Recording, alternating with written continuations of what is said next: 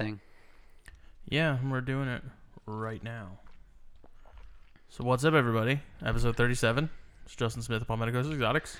It's Jacob Ross, Joby Morelia. Before we bring on TC Houston of Reptile Mountain TV, we have our fish head question of the week. That was beautiful. Yeah, it was. This is from our buddy Ryan at uh, Sub Zero Constrictors. This week he asks Ooh, Ryan. It seems common that some of the tests generate false negatives. Is it possible to visually see the virus attacking blood cells under a microscope, mic, under a microscope every time? Would that lead to a more confident test result, or is there a way to detect an increase white blood cell count? and I struggle to read these things every time. I mean, I I, just- could read, I could read him sometime. It's just I'm super long-winded when I do it. I don't know when to take a breath, but the answer is Do unless you, you want to do it. Do you want me to? Do you want to? Sure. You can read, right? I can. I can. Can only you- only can on you- a first grade level. Can though. you read it from here though? Oh, jeez. That's a really long ways away. You can zoom in if you need to. There's a little. Don't no, it's not a touch screen, Wait. dude. The little magnifying glass down here. See it? Oh. There's too many cords for me to move it closer. Got it? Where's the Where's the answer? Okay. It's the long. First of all, we've already yep. Starting there. First of all, let's define what a false negative is for everyone. A false negative occurs when a test result indicates an animal or human does not have a targeted disease when they do have when they do have the disease. At present, clinical testing for nidovirus is limited to RT, uh, PCR, and autopsy with histopathology. In research settings, ooh, that's a big word. I don't I have no idea how to pronounce that, I'm not gonna lie. Immunohistochemistry. Immunohistochemistry and in situ hybridization are being used to verify viral antigen in tissues. Even though a PCR test can be 100% sensitive and 100% specific in a laboratory setting, using known positives, known negatives, and known virus strains in a controlled environment, PCR testing of samples taken in a non controlled clinical setting can produce false negatives. There are a lot of vari- variables that need to be kept in mind when running diagnostic tests, such as PCR for nidovirus. When we take a sample, we need to remember that the sample is a rep- representative of a snapshot in time and conditions can change from one moment to the next. Also, we must recognize that even in an adequate, even an adequate sample is acquired circumstances during shipment, handling, storage, and testing procedure can affect all the outcome of the test. Things to keep in mind if you get a negative result include number one, the snake may not be shedding virus at the same time of sample collection. Number two, the sample may not be collected from the right location or using the proper methods. Number three, the RNA may have the degraded en route en route to testing.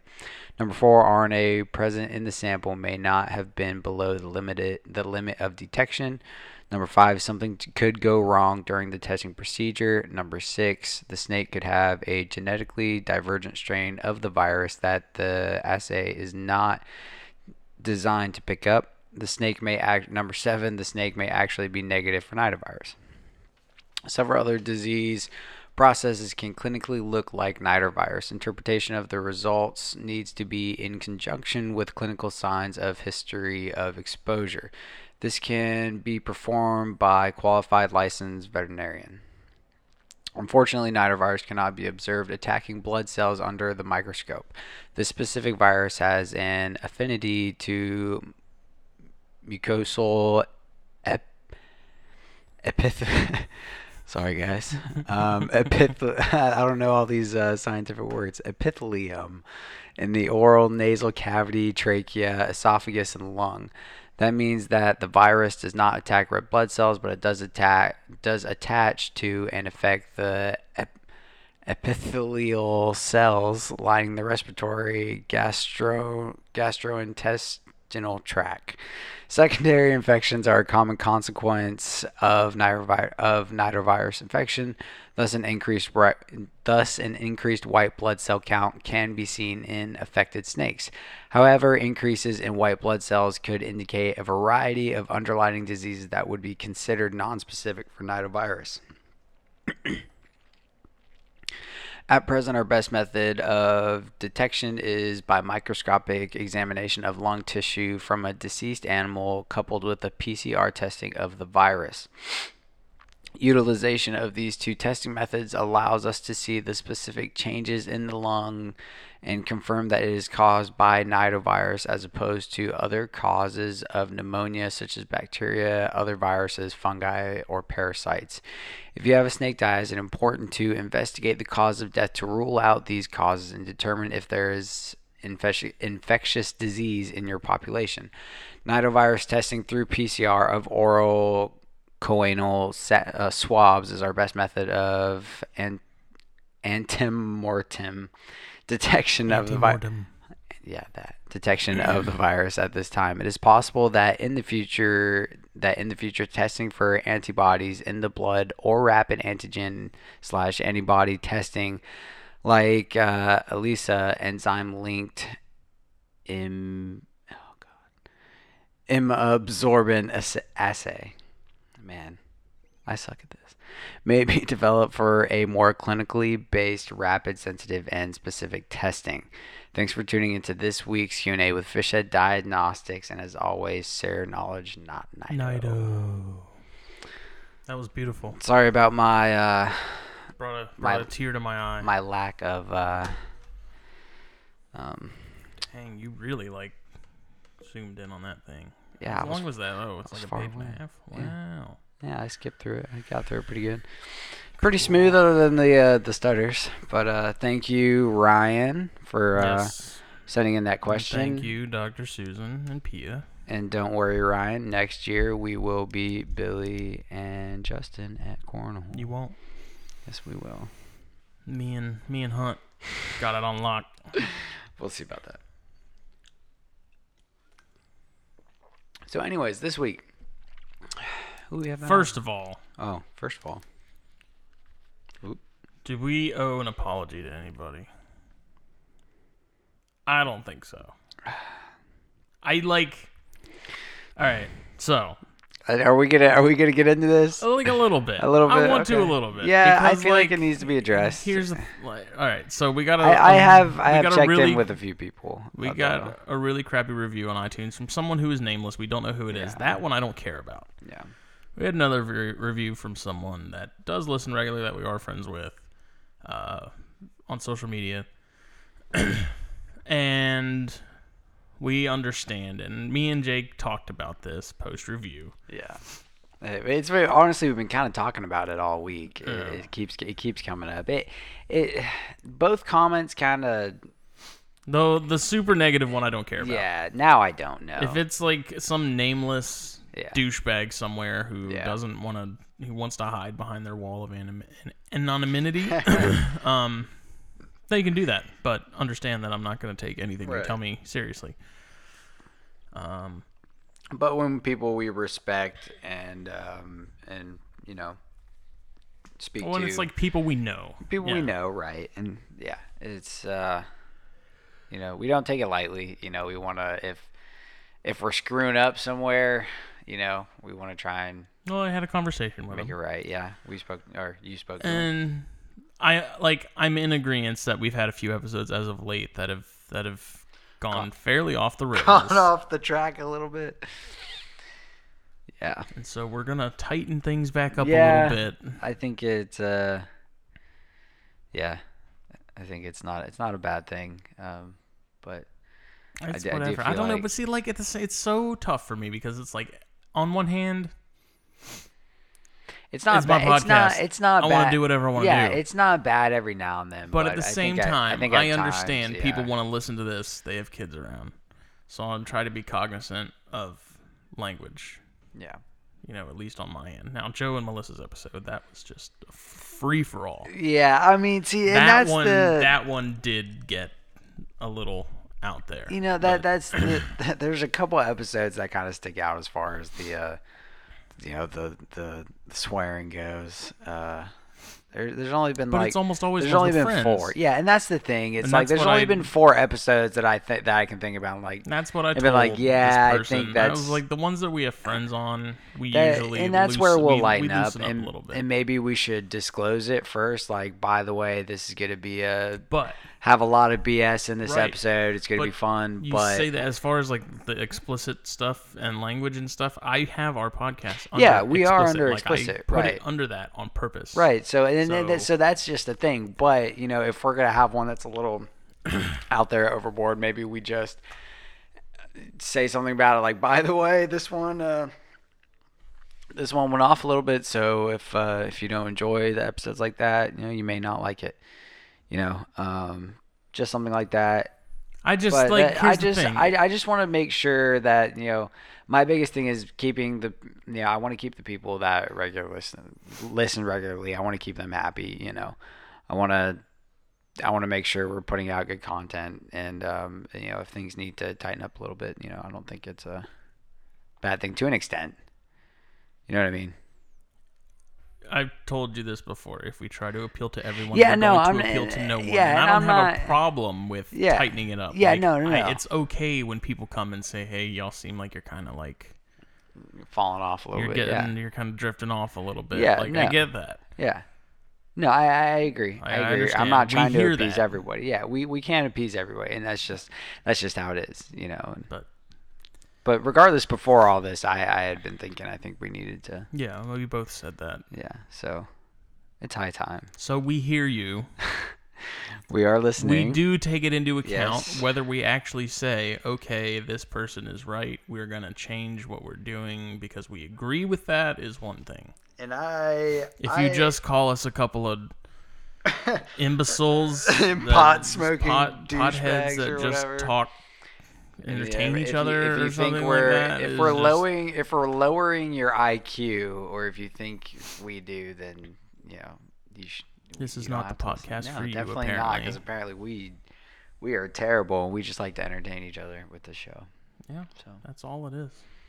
yeah. But just wanted to kind of touch on that a little bit because Yeah. that's been, No, yeah, I did, yeah. I didn't think we were bringing it up on the show, but here we are. I you know I That's okay. hey, No, I don't whatever. mind. I don't mind. I like to be somewhat transparent. Yeah, I transparent honestly when we people. got when we got the uh, when we got the comments, I I messaged a couple a couple friends and was like, hey, you know, is everything still good? Like, you know, are we doing all right? Is there anything? You know, and everybody's been like, no, dude. Love has what y'all are the doing." fame and This isn't fame, dude. and, and Not accolades even- gone not to our head. Close. No, No, absolutely not. I think uh, I think we just we- get comfortable. The I longer think we that do was, it, I think the that more was it. comfortable I- That's get, all it is you now because this isn't like doing this isn't w- weird anymore. You know what I mean? Mhm. Like it's not it's not odd. Uh, It's just it's become part of part of life. You know, where we've been doing it. You know, almost every week for over a year. The first couple months we may Dude, have it was brutal. we man. slacked a little bit, but uh, we picked things up and things have been booming. And now it's just it's just a part of life now. You know, it is what it is, and uh, and it's fun. You know, uh, we definitely don't want to slow down. We all we want to keep this going for a long time. So but we will not make everybody happy. no, we won't. and So if you're one of the people in that group, sorry. There is a button part of me wants to be like right if by it, where you find the show that says Yeah. unsubscribe. I'm gonna ask that you hit that oh my god. and then carry on. This is Justin Smith of Palmetto Coast Exotics, This is Jacob Bratz with JLB Morelia, and you are listening to the Herpetoculture Podcast.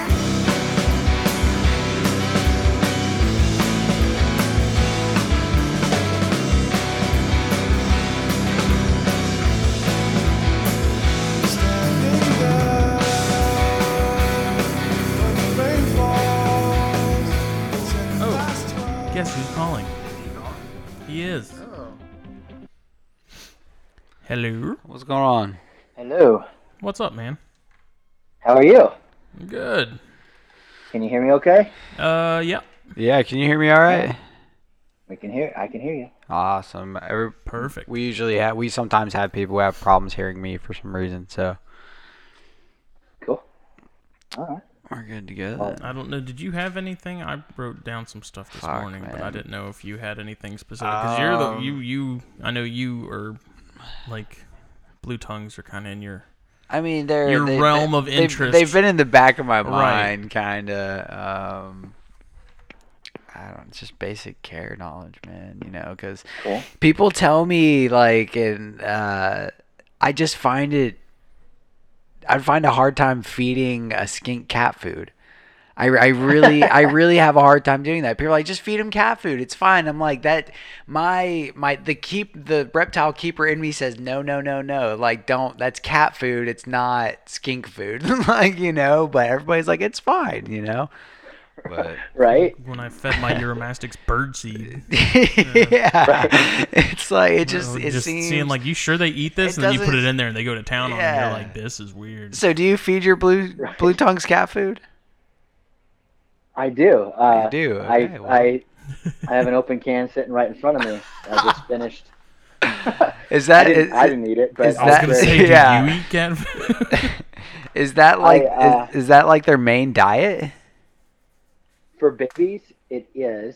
Um, so the thing was, they started out like back in the day. They're like, you can't feed them cat food. That's ridiculous. Because and it makes sense in your in your head. You're like cats, but that's just like not letting your mashed potatoes touch your green beans. Right. Um, I'm that you way. know, we're like, oh, everything has to stay in a space. But what happened was they they just started feeding it cat food and dog food, and the animals grew healthier and stronger Wow. and lived longer. And they're like, oh crap, this is uh this is working. Someone someone Makes ran out of food and they're like, "Well, I got this extra can of Fancy Feast. Like, let's try it out." And then it turned out to be the, Yeah. the secret. So Right? That's what they were doing. I mean, I'm I'm fi- I'm picturing the like the Australian guy sitting in his backyard watching a blue tongue walk up and eat his dog's turd. Yeah. like, um, I'm pretty sure I could feed him the fresher version of that. Yeah, yeah. Oh, that's So funny. I think that's maybe what happened, and uh, it started working. man. It's crazy. So do, do the is what are the adults' main diet? Is it is it also cat food or do they do they get a mixture of? we're getting things? ahead of ourselves. Well, I'm just I'm just I diving in. I know. They, I know. they, they, um, their main diet is a mixture of dog food and fresh veggies.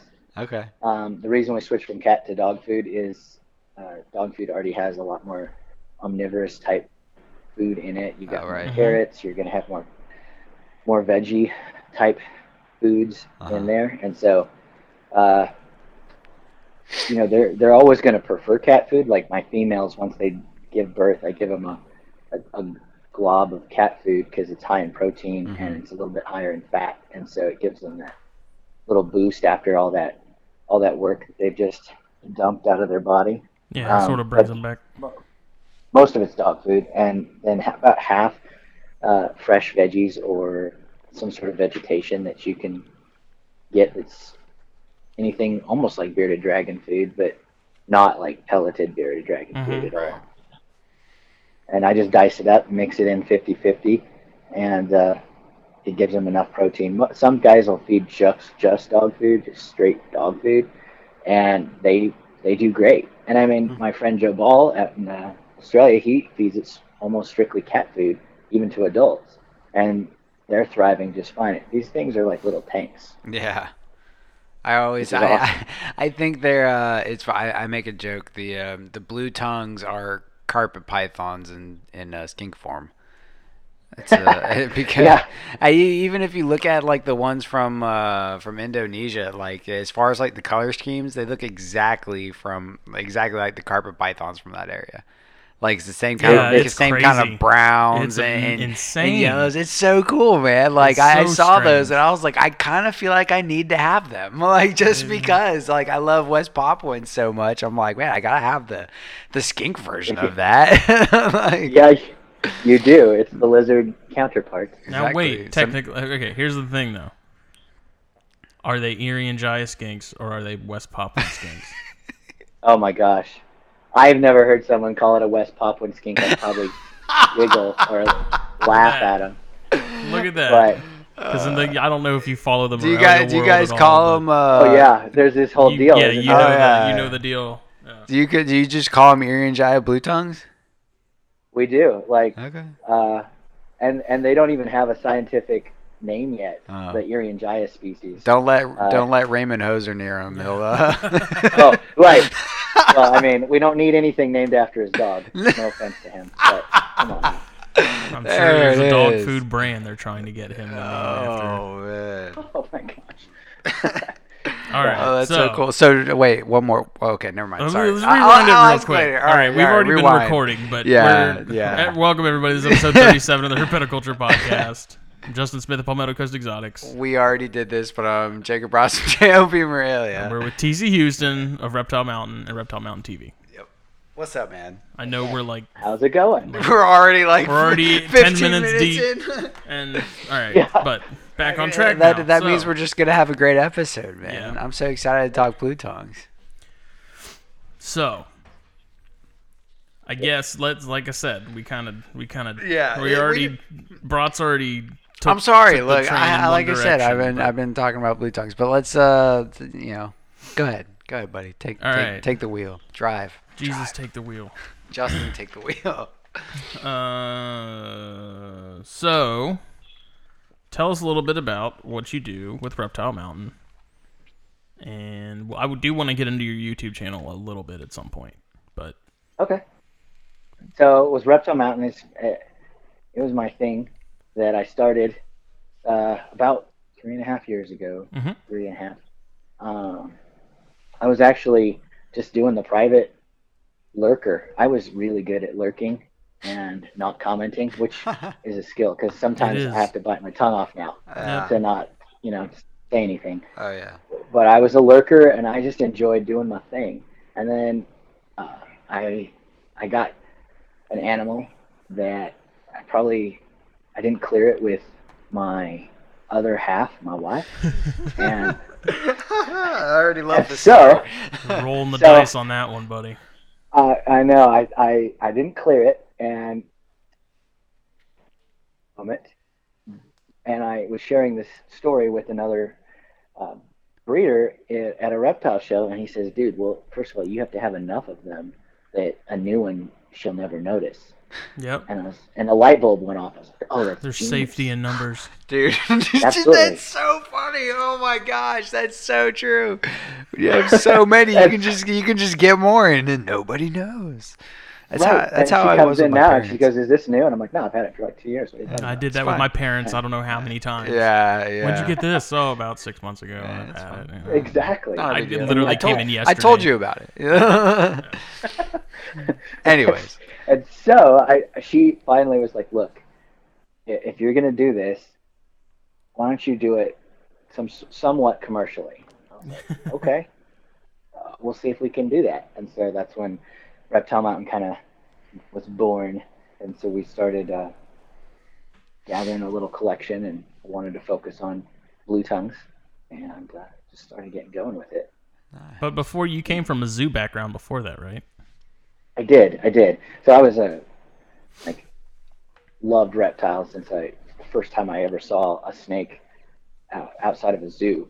And I was like, "What? They can leave the zoo? I want." I, I was five, and so I guess I got a garter snake from the wild, which I'm not sure is legal anymore. But we did it, and my dad let me keep it, and that I had reptiles in my life ever since. Did uh, schooling for zoology, and went to uh, Matt landed an awesome position at a zoo and just had a blast learning a ton. And this is all almost all pre King Snake, pre uh, internet, and everything was books and Reptiles magazine or Mhm. before that. And so it was a different world. It was a harder world to like you learned everything by screwing up uh, Right. essentially Yeah, definitely. and trial and error was everything so i loved it i learned up from that but i uh, i left the zoo field um, it was a little i'm a i like i like to eat uh, nice food and have a nice house and i'm a snob i guess and so i couldn't handle the couldn't handle the, the pay scale. Yeah, that's the biggest complaint I hear about working in, in anything zoo related is that like the job is one of the best ever, but unfortunately the pay doesn't doesn't match Right. that. I just thought for a second, I was like, I could have a good job uh, that, that pays me well, that I can tolerate or enjoy, and then also have a collection at home that I'm completely in charge of. hmm And I think I'd like that better. And that's kind of when I decided to leave. And that's uh, so that's kind of what I did. But yeah, now now I'm just loving loving playing with these blue tongues. So what? Yeah, what was what was your initial draw to those? Was it did you work with those at the zoo, or was it just something you stumbled across as far as your own time in the hobby? Uh, the, for the longest time, I worked with more chameleons and venomous. Actually, Oh, that cool. was my main thing. I was really, uh, really into rattlesnakes. In Mhm. fact, those were like my thing, and I still, if if it were legal in Colorado, my I would have a thousand uh, midget faded rattlesnakes. That, which is weird because that's like everyone's least favorite snake, but I love them for some ridiculous reason. And so yeah, but I I wanted if I was going to do something commercially, I wanted to do something that would be not ball pythons. Right. Uh, that's already it's a that's already a big thing, Yeah, and thank- I don't thank- need to be. Yeah, thank God you didn't need, of- you didn't do that. Oh God, uh, I know. I have one ball python I've had since I was eight. And See that awesome. counts He's because that's 29 that's cool. yeah, like that. That's He's ac- wild that's caught, acceptable. wild type, straight up, like pre morph anything. I think it was even before the hides came out. Wow. Anyhow, but yeah, so I've drew to blue tongues because they're they're they're a great pet. They're solid, especially Australian stuff, um, because of the humidity issue. A lot of new people don't really do well with humidity stuff. Mhm. I'm trying to figure that out. It's a little challenging for them. So I know that the Australians get, they don't really require a lot of work with humidity. They are they're easy eaters. They're live bearers, so I'm not messing with eggs too much. Right. Um, they're pretty decently handleable, and they tolerate mistakes better. Uh, and so I thought if I was going to get into to it commercially, where I would sell to maybe not collectors and but new reptile people, I wanted something that would be meaningful that hasn't already been done to death.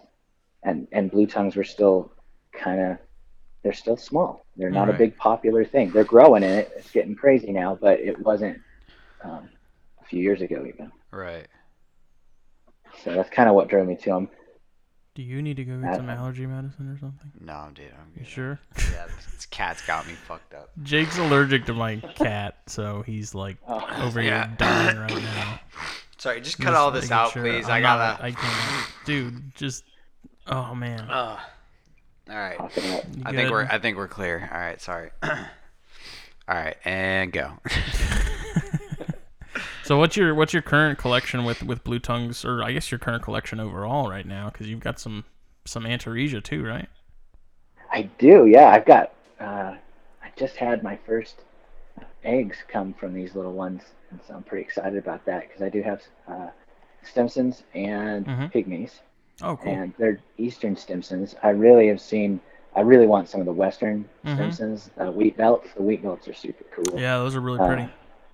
I like those, but uh, hopefully maybe I'll get some soon. But right now I got some eggs in the incubator, little pygmies. Looking forward to that, and some Stimsons. Um, mostly northern blue tongue skinks. I have a few easterns as well Mhm. Australia, and then I've got some pygmy, or excuse me, pink tongue skinks, uh, Aus- Australian tree skinks in the Egernia, and then some Gidgee skinks, which are also Egernia, the social guys. hmm I have, uh, let's see, a few king snakes. I like the Applegate specials uh, from the Pyros. Oh and then I have some Tarahumara Mountain Kings and some Rosy Boas. I, I have some uh, Pioneer Town Rosies. They're uh, one of the few locality pure. Um, I'll caveat that with they're not they're beyond F2, and so some locality folks would like lose their mind if I said they were locality pure. But um, they're not they're beyond F2, but they've always been bred into this population, and they're anath- and the only locality pure morph um, that I'm aware of. I could be wrong with that. Someone's going to be freaking out if they hear this, but yeah, They'll be okay. they'll live. Yeah. I- So how did the how did the the pink tongues compare to the blues? I know they they're a bit smaller. Yeah, they are a lot leaner. They Mhm. almost almost the exact same length as as an eastern, about 16 inches or so. My little adults, and they are way skinnier. Mm-hmm. Kind of like uh, I would I would equate it to a five foot king snake versus a five foot ball python, or a four foot ball python, four foot king snake. It's totally thinner. Yeah, that A makes lot. sense. leaner, and uh, they do require a little bit more misting. They're not necessarily as active during the day, but right around dusk, they're crisp or crisp. I can't say it. Crispucky. Why can't I say it? Chris, uh, what am I trying to say? Are you having a, are you having a stroke right Yeah, you need to now? I think so, man. I had too much cat food. Uh, uh, crispuck. Jesus. oh my god, I can't say the word. Cri- Crispucket. Shit. Excuse my language. Sorry. Crepuscular. That's it. That's Hey, the damn Yeah, word. that That's word. it. That one. I was trying to say crisp. I still can't say it. Screw it. Whatever. but is the the care pretty much the same for them compared to the blue tongues? Are you keeping them a little cooler? They. little cooler. I do a hot spot about 95, hmm um, and they're a little bit more semi-arboreal. They they have a lot more to climb on, and I do miss them a little bit more. So they, I would say they probably need around 50 to 70 percent humidity. oh, wow. you, and they really drink off the leaves a lot more than they would like a- hmm from a bowl. Yeah, I see them in classifieds and stuff all the time, and they're they look really interesting. The pink tongues, and uh, those have always kind of caught my attention a little more than than the other stuff that that looks, you know, the blue tongues and anything else similar. Yeah, they're really cool. I I like them. They they have that they flick their tongue kind of fast. Mm-hmm. And it's, it's That is interesting. so It reminds cool. me of the Centralian blue tongues. Have you ever have you ever seen them do that, Justin? Which one? Oh, dude, the, the pink tongues. You ever seen them flick their tongues? Oh, dude, it is so cool. I love how they do that. That's probably my favorite thing about those pink tongues. I like I said, I know way- like next the- to nothing about them. the other than way they're they slightly flick their smaller. tongues. I don't. I don't. Yeah, it is so cool. Anyways, sorry. Yeah, they're pretty good. I like them. They can have it like a ton of babies too. Jeez. So I can only imagine that's how pretty neat. tiny those are. Oh, yeah, they're like an inch long or so. Little Wow. dinkies. Maybe two inches. I can't. I'm trying to. And do people feed those the cat and dog food too, or do they do something different? Yeah. Yeah, and, uh, and they they're real big on snails, so I'll also give them uh, frozen thawed apple snails from the Asian food market, Mm-hmm. and they'll just gobble those puppies down like crazy. Nice. Yeah. So, do you work with the uh, Irian Jaya blue tongues? I Jason, did. let's get down to let's get let's get down to business. Let's get down to the nitty gritty. into business. Do I work with them? I I did in the past.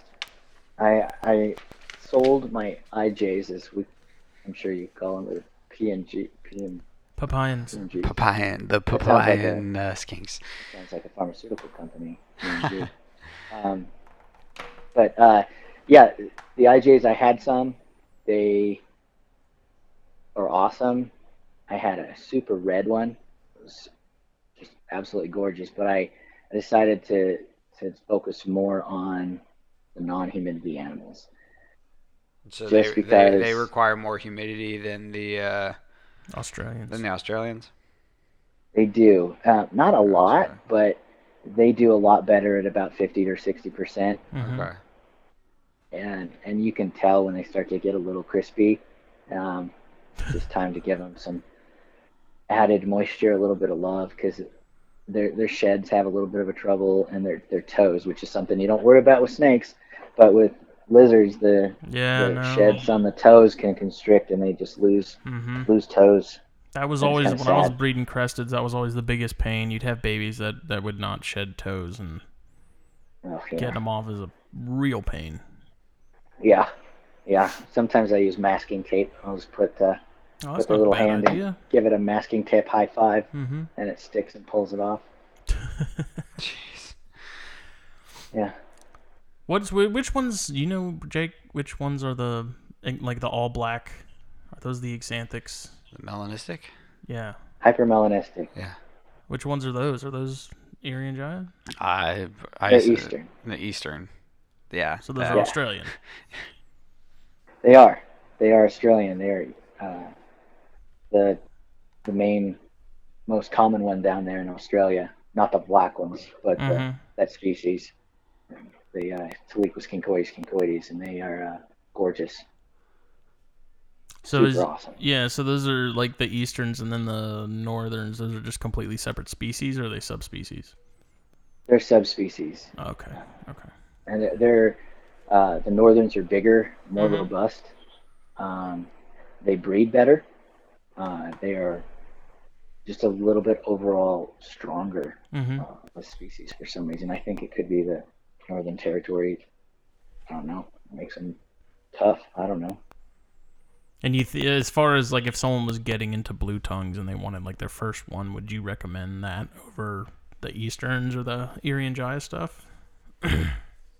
You know, an, an Irian would be fine, eh, especially if they know how to handle humidity.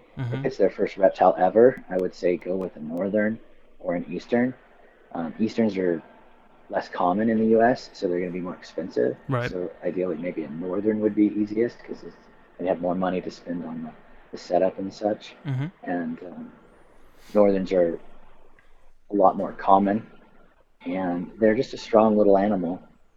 Um, Irian Jayas are great too, and there are several people that are working to breed them captive bred, and so there's there's a solid group of CBB IJs out there that pop up through the season, Ding, ding, ding. and they're they're they are so variable on their patterns. Yeah, Some that's what I've noticed with awesome. those. You get a lot of a good bit of variation. Uh, like the ones Jake was talking about that look almost like a carpet python with legs. Yeah, And uh, yeah, they do. I've seen some with a lot of silver and less of the browns and reds and I don't know. Yeah, like I there's, said, I don't there's some that are almost white with red Yeah, across them, yeah. and that's just killer cool. And uh, so, how many do you currently have in your collection right now, as far as the blue tongues? Numbers are dangerous. Oh well, uh, Ballpark. we had count, counting babies. We just had eight babies like four hours ago pop out. And, Ooh, uh, congratulations. Yeah, thank you. Uh, cute little farts. They um, so I've got 21 adult breeders, and then I have others in various stage from four hours old to um, grow outs. Uh, probably 40, 50 total. wow. Um, not a huge. I mean, I know that sounds like a lot to someone who has zero, but uh, compared to some of the other blue tonguer, blue tonguers, skinkers, they uh, Skinkers. they have hundreds. Some of I mean, as, as someone who doesn't have anything with legs, that sounds like a lot. Yeah, same. yeah, that's a lot of lizards, right? That sounds like a lot of mouths to feed a couple lot. times a week. Yeah. it is. It's a lot of it's a lot of poop because they eat every day and they poop every day. The babies do anyway. hmm So, how do you, as far as the way your setups are, like what's your, when, give us the rundown of your setups from the time they're they're babies to to your adults. Okay. So babies are in V18. Uh, I've got a animal plastics rack, and then I Mhm. also have uh, an HDX kind of homemade rack. The maybe if you've seen uh, what's it, Emily from Snake Discovery, she has a bunch of those HDX like Home Depot style. Yeah, that sounds that I- familiar. They're like plastic, but I I made them myself, hmm and they uh, they hold great, and they're all V18s, and that's usually about the first month, and then they're going to bump into V35 tubs, and we're going to move them. Probably they'll stay in that till maybe four months, and then they might hit V70 tubs, and then after they're about a year, they'll move into these kind of custom tubs that I've built that are uh, 36 inches by 24 inches wide, similar to if you're familiar with a Freedom Breeder 90s. hmm Uh, the bigger, deeper, they're about 10 inches deep and 36 long and 24 wide from Ace Hardware. they're like a concrete mixing type tub, Yeah. and the racks the racks look a lot like if you've seen rodent racks that have like the black tub. hmm They're made out of two by fours. So that's kind of how uh, I keep my adults. And then once they're adults, they are getting uh, overhead lighting instead of uh, ground heat. Oh wow. So that I mean they And grow pretty quick overhead. then. Oh man, yeah, I have animals that are. I mean, if you if you fed them every day through their first year, they could be adult size in nine months. That's crazy. Jeez, oh, that's Those nuts. little Yeah. machines. Yeah, little tanks, man. Mm-hmm. They are. I don't usually feed them every day. I let them like slow grow, Yeah. and, It's always and the healthiest route. enough to keep a good healthy well, good healthy weight, but nothing. There's some obese skinks out there. So, so how Yeah. often? How often do you feed? I feed babies every day for probably their first two months, two to three months. Mhm. Then we cut back to every other day or every third day, and then it's twice a week until they're a year. Well, unless they're starting to get fat, and it's all individual, of course, because Mhm. some just grow faster than others, and so based on size and weight, uh, they could be on once a week at six months old, or they could be on three times a week at a year old, just kind of depending on individuals. I gotcha. But uh, And what about adults? How, a- how often do they eat? they eat every Sunday. That's uh, Sunday's feeding day, and they get a serving portion about the size of their head, so about a tablespoon or so, a little bit bigger maybe, Mhm. and that sustains them on a like, solid, good, healthy weight. It keeps their uh, metabolism going. Some people want to do smaller meals more often, and that's fine too. Uh, it's kind of just open to the interpretation of the keeper. And that, that's that's kind of funny because you know, as as far as babies, is a little different. But my thing with with lizards is I used to keep leopard geckos, and I've had a bearded dragon before, and, and, and I just feeding snakes once a week was so much easier than having to deal with bugs and and getting crickets and super Dubia worms allergies. and yeah, doing all this all this stuff for these lizards to feed them, you know, every other day, and it, it, it was just it, it became more of a pain because of the I didn't like dealing with bugs. I've ne- I've never it's always been a pain to me having to go to the pet store all the time to get bugs. Oh, Um, but it's um, from the sounds of it, you know, these these blue tongues, it they're it's very similar to a snake in a way. they're you know? getting more and more as- appealing to brats as we Yeah, go you know, on. as adults, you know, once a week feedings, you know, you know, decently portioned size, you know, it's oh man, yeah. I want some. dude it's like my uh, when i was first at the zoo they give the crap jobs to the new guy uh-huh, And- of course.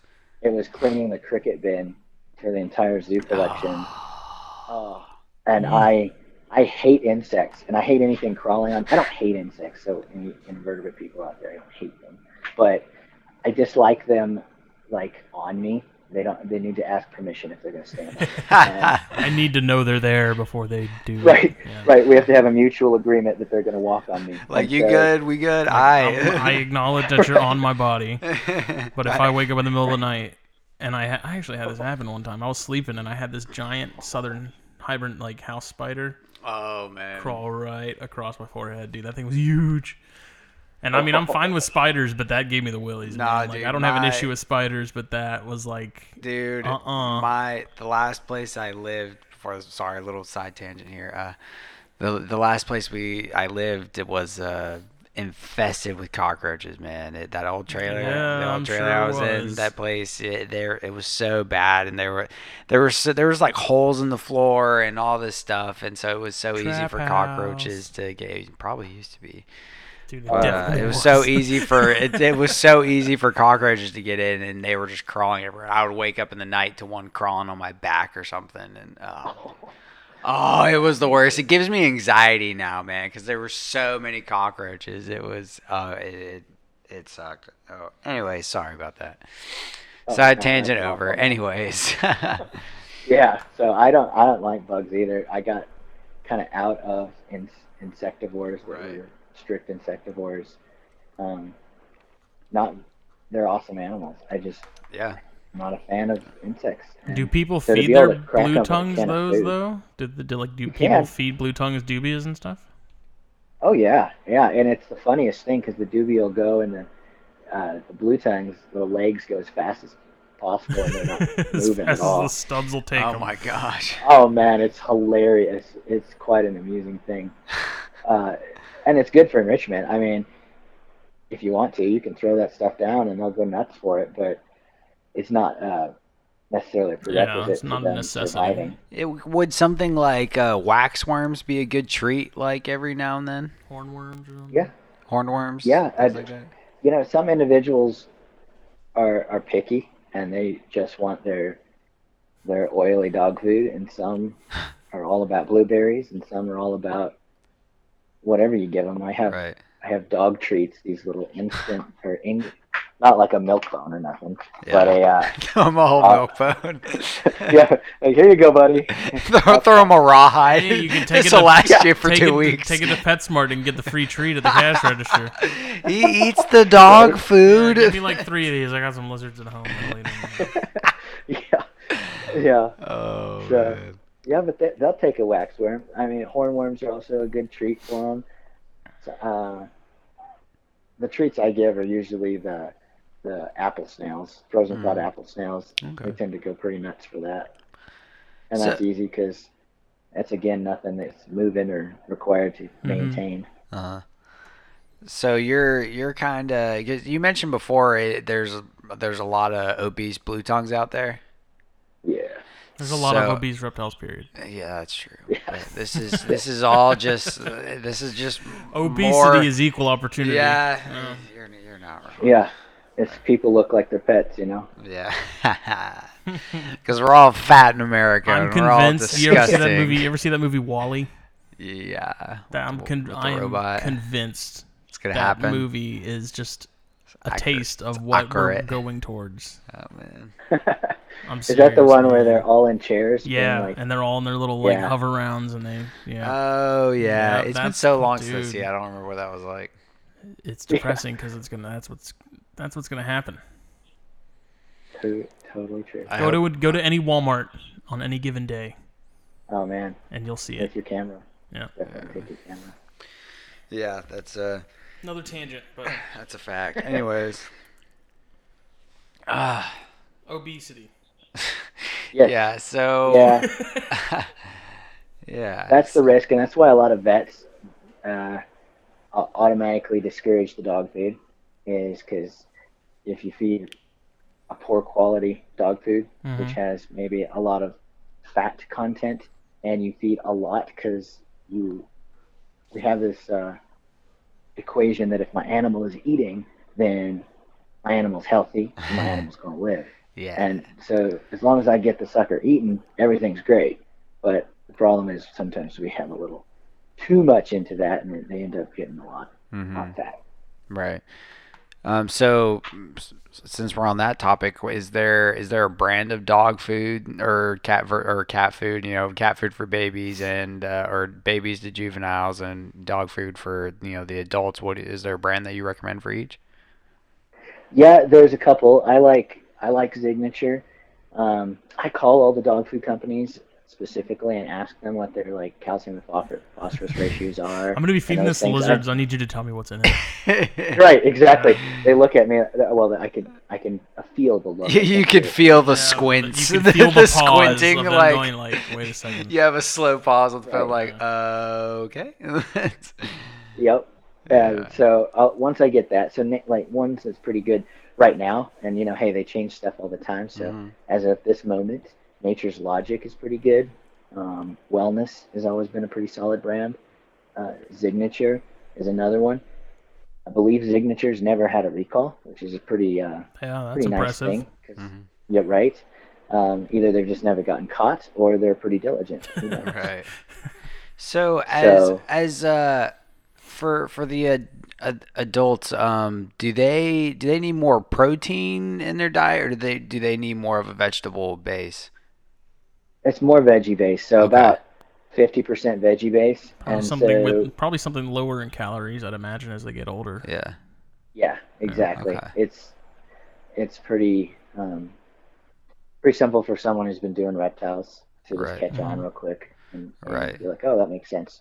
Right. And- And the uh, and and the babies, do you do you try to get more protein into them or Yep, okay, definitely. Animal animal protein. That's why the cat Mhm. food. right? Because um, some some dog foods have high pea protein and that and plant protein, and it doesn't do well. There's this interesting thing that happens with them that there's been it's not like scientific fact, but several breeders have noticed that their their scales seem to like swell up and look beaded, so they start to look a little more like a shingleback.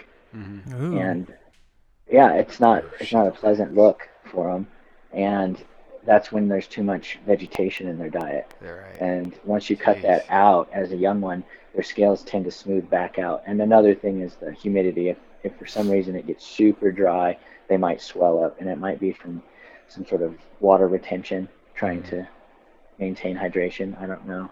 Jeez, Hmm. man. But if you're calling and asking as far as the calcium and phosphorus ratios, I'm assuming then you're not adding any of that to the dog or cat food. Uh, not usually, but sometimes the dog and cat food has um, a lower calcium to phosphorus ratio than Mhm. you want. And so I just do a little calculation and measure out how much and then kind of eyeball after I, I see how much that looks like. Yeah. Then I mentally take that note and then add it to the, the foods. And do you supplement them with anything else? Yeah, I was gonna ask, do you use any like vitamin or multi-calcium or anything like that?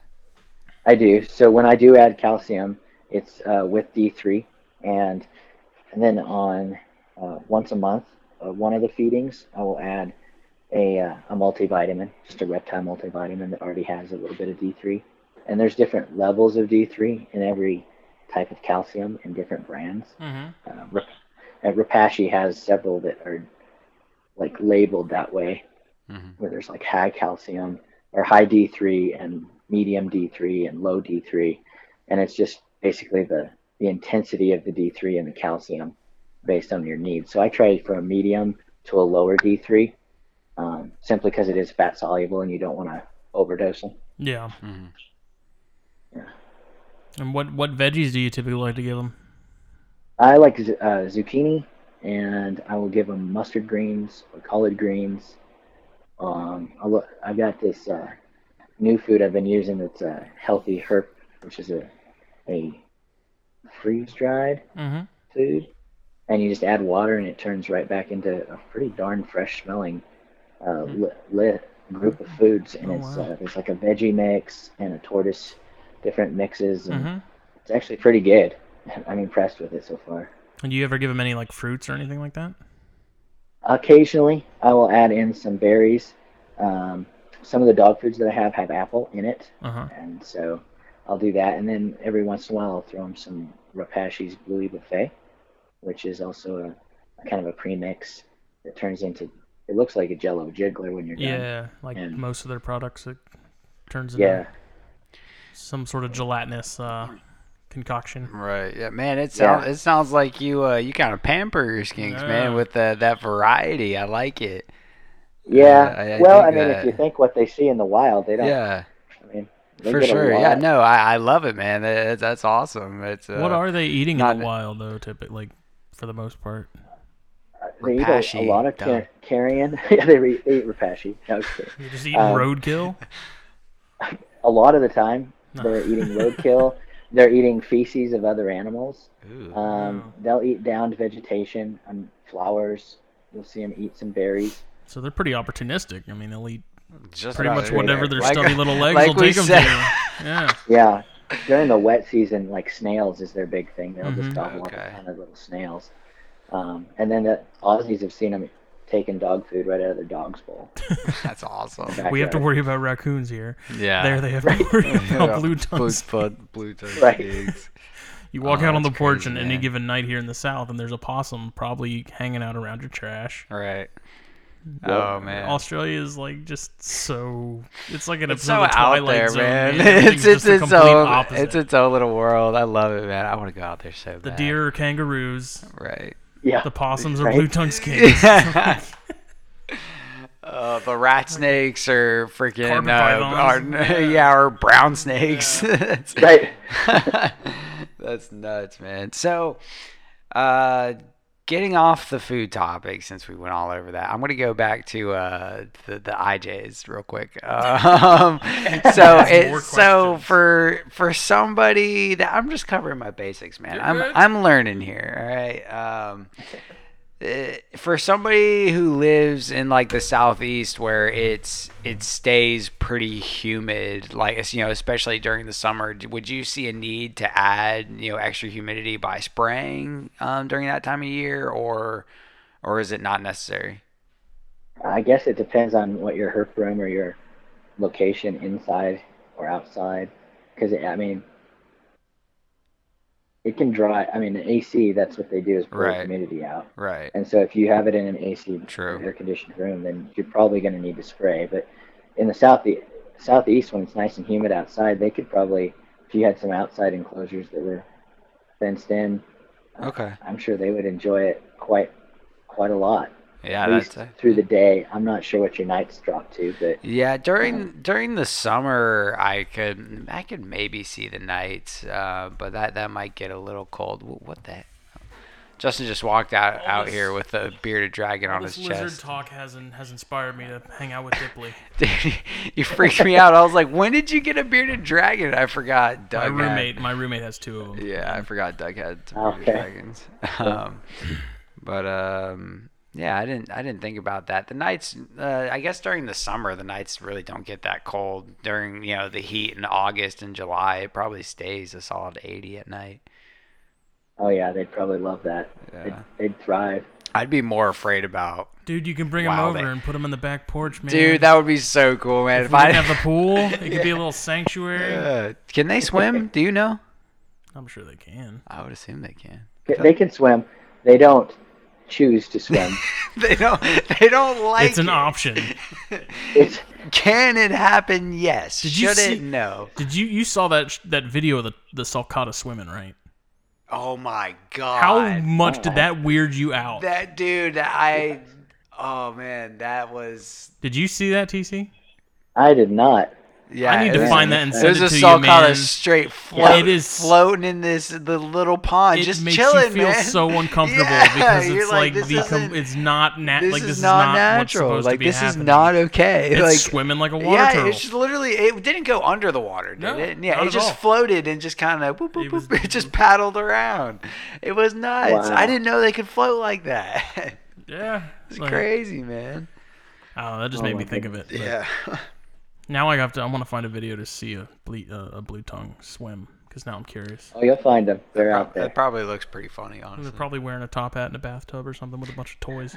They, the, Yep. I feel like blue tongues are like a much bigger, stouter version of the broad-headed skinks we have here, Yeah. and Yeah. better, better colors. Because like the broadhead skinks, they have like a bigger body with the shorter legs. Males are huge. and they're Males cre- are yeah, they're they're, Yeah. big, they're pretty big, and man, those things have some powerful jaws. watching them. We have. I always have some out in the garden out here on the front porch, and I'll literally sit out there smoking a cigar, and I will watch a male chase away like two other smaller males, and then there's this like there's one or two females that hang out, and I'll watch him chase them the entire time. Uh-huh. It's hilarious. They're so funny. They're crazy. They're, dude, good luck catching one. oh yeah. What? No, it's not happening. Dude, okay, just okay, sorry, side tangent. I was at the uh, the Serpentarium in Edisto with uh, my ex girlfriend Rachel, and um, They can climb too. yeah, we man, were we were sitting or we were walking through some of the outdoor enclosures. And all of a sudden, I see her peeking in the bushes, looking at something. I'm like, "What are you looking at?" And she wasn't answering me. She got closer and closer. All of a sudden, she just reached her hand in and pulled out this big old broad-headed skink. I was like, "How did you do that?" Like, I have never been able to catch those things. It was nuts, but yeah, They're super fast. they, they're insanely fast. The five-line skinks are really cool too. I really like those. I like those too. They're Yeah. super fast too. Do you keep to- Do you keep any North American species of skinks? I don't. Um, I wanted some broadheads actually. I was like that big red head on those things. Yeah. They're pretty awesome. Yeah. Uh, but I I haven't. I used to catch um, some smaller Eumeces. I, I guess they're Plestiodon now or something. Mm. But uh, used to have to catch them for an entomology project at our university, and they live right where the like not a copperhead and rattlesnake den was, Oh, and jeez. so I was so terrified to dive into a pile of leaves to grab this lizard Yeah. because I was convinced I was going to get nailed on the face by something that was Eesh. hiding. Yeah. I didn't. I wasn't a very good catcher. Chickened out. That's funny. Yeah. I was but they're trying to- just- They're so fast. I was trying to catch some ground skinks for David Brahms the week Ah. before last, and those are just little tiny like five inch Scincella. I don't even lateralis. yeah, I think just little, little you hear them before you see them, Oh yeah. and so like I'd hear one, And then you 'cause- just wait to see the leaves move. and I a wait little to see the leaves move, and I'd see one, and I'd literally like really slowly Just- get on top of it, and then as soon as I'd reach for it, it would dart. w- One And you wouldn't see it. All of a sudden, you And see the no, leaves move I'd- five feet I'd over. clear the leaves out like a foot radius, easy, and it would be gone. Gone. And I I saw like six. I caught one. That is not a worm, dude. You can't eat my microphone wire. He's thinking hard. Yeah, they're not easy to catch. They are Easy? not easy to catch. No. Not at all. So I managed to get David one of them. So and I it took me an hour to catch that one. So Mm-hmm. and I got eaten alive by chiggers all over my ankles. Dude, that sucks. I was wearing flip flops because I was like, it'll be fine. it was a Dude. horrible decision. The bugs have been bad, man. I've been finding ticks and chiggers all over me this last week. It sucks. I hate ticks. I'll take I'll take ticks over chiggers any day. True. Really. Chiggers are horrible, man. Oh, they suck. Yeah. Lyme disease is It pretty feels bad good too. to itch them though. That little moment. It does. It, Oh man, I I always have. It's always satisfying to me when I pull a tick off that's actually stuck on me. It's, it's the best. what is wrong Yeah. with you? It's just satisfying, you know. I don't. I I don't know. I have a real thing for ticks. I don't like them at all. They, You don't like them? we used to have to. No, we used to have to. We were on these field surveys with one of the herpetologists at our university, and we would like go through the Arkansas Ouachita Mountains, and we'd start at the top of the mountain, and we'd follow this line, and every hundred yards, we'd have to search this 25 foot or 25 meter area, and like everything that's living that's a herp, we would record it, which was super fun Mm-hmm. except at the end of the day, even if you like swam in DEET, you had like hundreds of ticks attached, and it was just something very. Oh. It was really an unpleasant moment in my life. I did, I had a bad time. Oh, jeez. yeah. The Once when you when you've been like frisky with your girlfriend, and then you realize that you've got ticks all over you during it, it feels you feel violated. You know, like someone wasn't there that should be or shouldn't be. Yeah, no, my yeah, I. uh Long story short, I got into. I somehow walked in through a nest of seed ticks, which are which are the. Oh. You know exactly what I'm talking about. I don't. The babies. They're they're Yes. they're ticks Oh. about l- yay big. like They smaller than a normal tiny, deer tick. tiny, tiny, tiny. They're little, little, little. I got through a nest and or somehow, and I was just walking, and I was like, "Dang, my foot itches." I took my shoe off, and I was like, "Dang, my foot really itches." I took off my sock.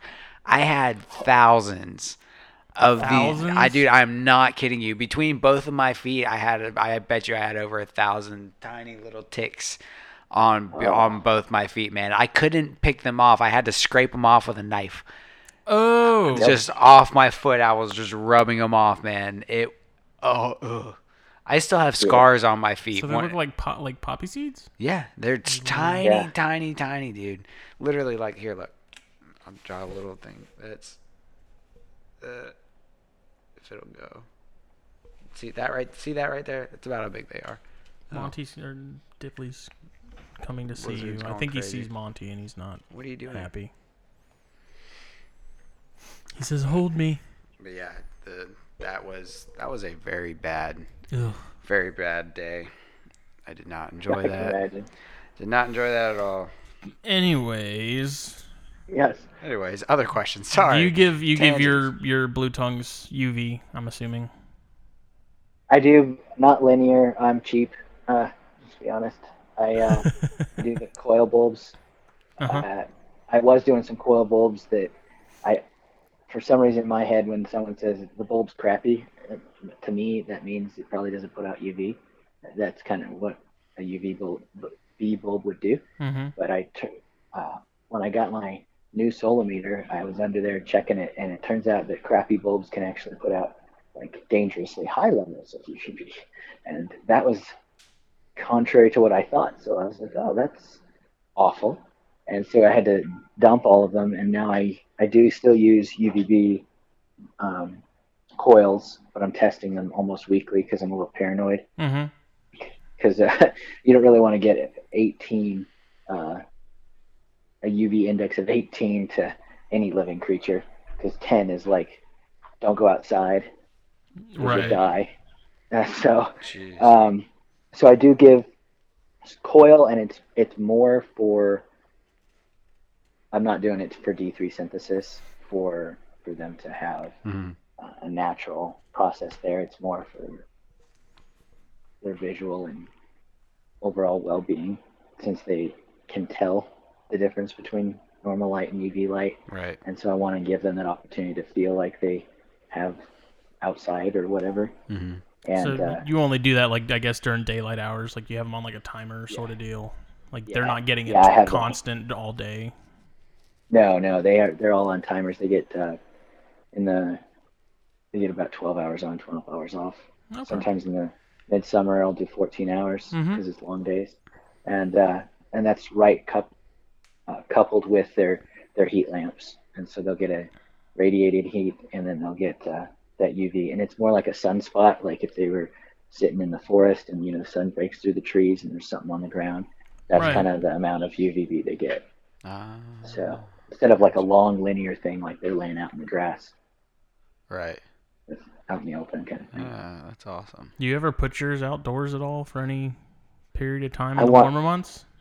I want to. I'm working on building an outdoor setup for just the daytime because Mhm. Colorado it drops too cold, Right. really, um, at least for my comfort level. And so, for my comfort level, for them is what I'm saying. But yeah, I do want to put them outside in a kind of like a little paddock that's covered, and uh, see what I can do because I I watch the Australians do it all the time and I get super jealous. That looks awesome.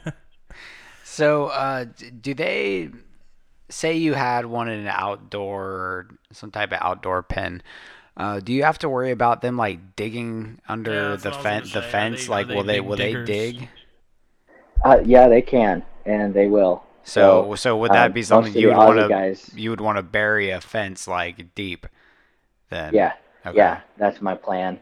Is to kind of put down a um, some of that uh, what do they call that that like crab wire. It's like for lobster and crab fishing. It's kind of like PVC coated wire.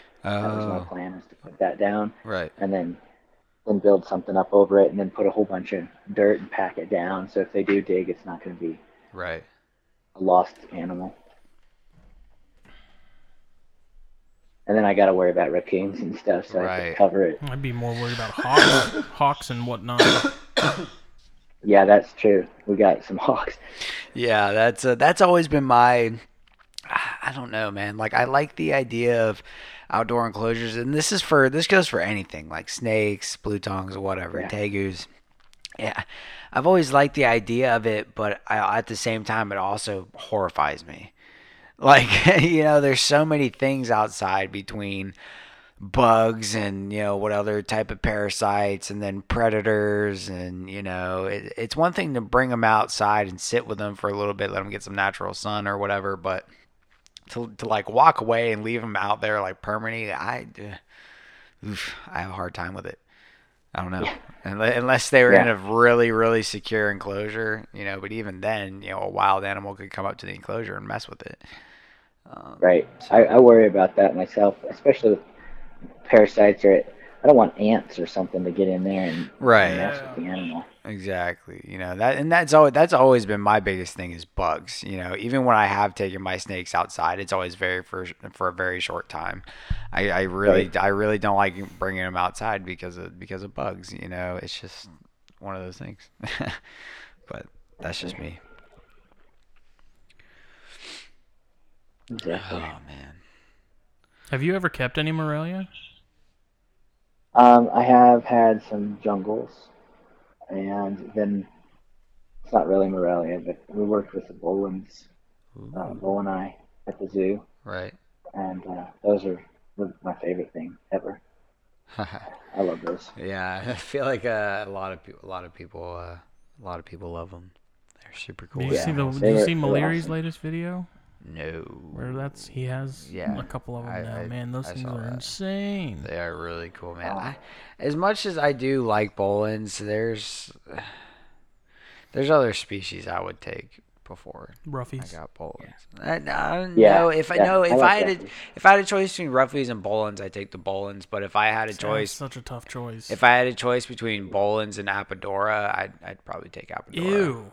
No, I, I, I would. Really? I really, really like Apodora. Even though I have not worked with them, and obviously, honestly, I can't really say I love them if I've never worked with them. But they're they're a species I really want. And if somebody said you can have Boelens or Apodora right now, I would probably choose Apodora. That's cool. But that's, That's you know, again, that's just me. That and probably I would probably take Moluccan Scrubs over uh, Boelens Yeah. too. But Chondros. I want Bredl's, honestly. That's Oh, You what I- need Bredl's. Dude, yeah, you need some I Bredl's know. in your you life. need man. Bredl's in your life. You know what else? I really- You know what else you need in your life? What's that? West Papuan carpet pythons. no. um, Legitimately Yeah. though, Bredl's. I've said this No, on this show. I yeah. don't know how many times. Bredl's are gonna be my second favorite species of snake to keep, next to Chondros. yeah, Justin's. Why is that? Yeah. Because they're invincible, man. Like They- they, they they're really they're are. so like they're so mellow. They get big, but they don't get too big. Yeah. They're pretty just as is. Like they don't have all these neon colors. dude, when we have They eat every time. I never have an oh, issue Oh, with I love that. shedding.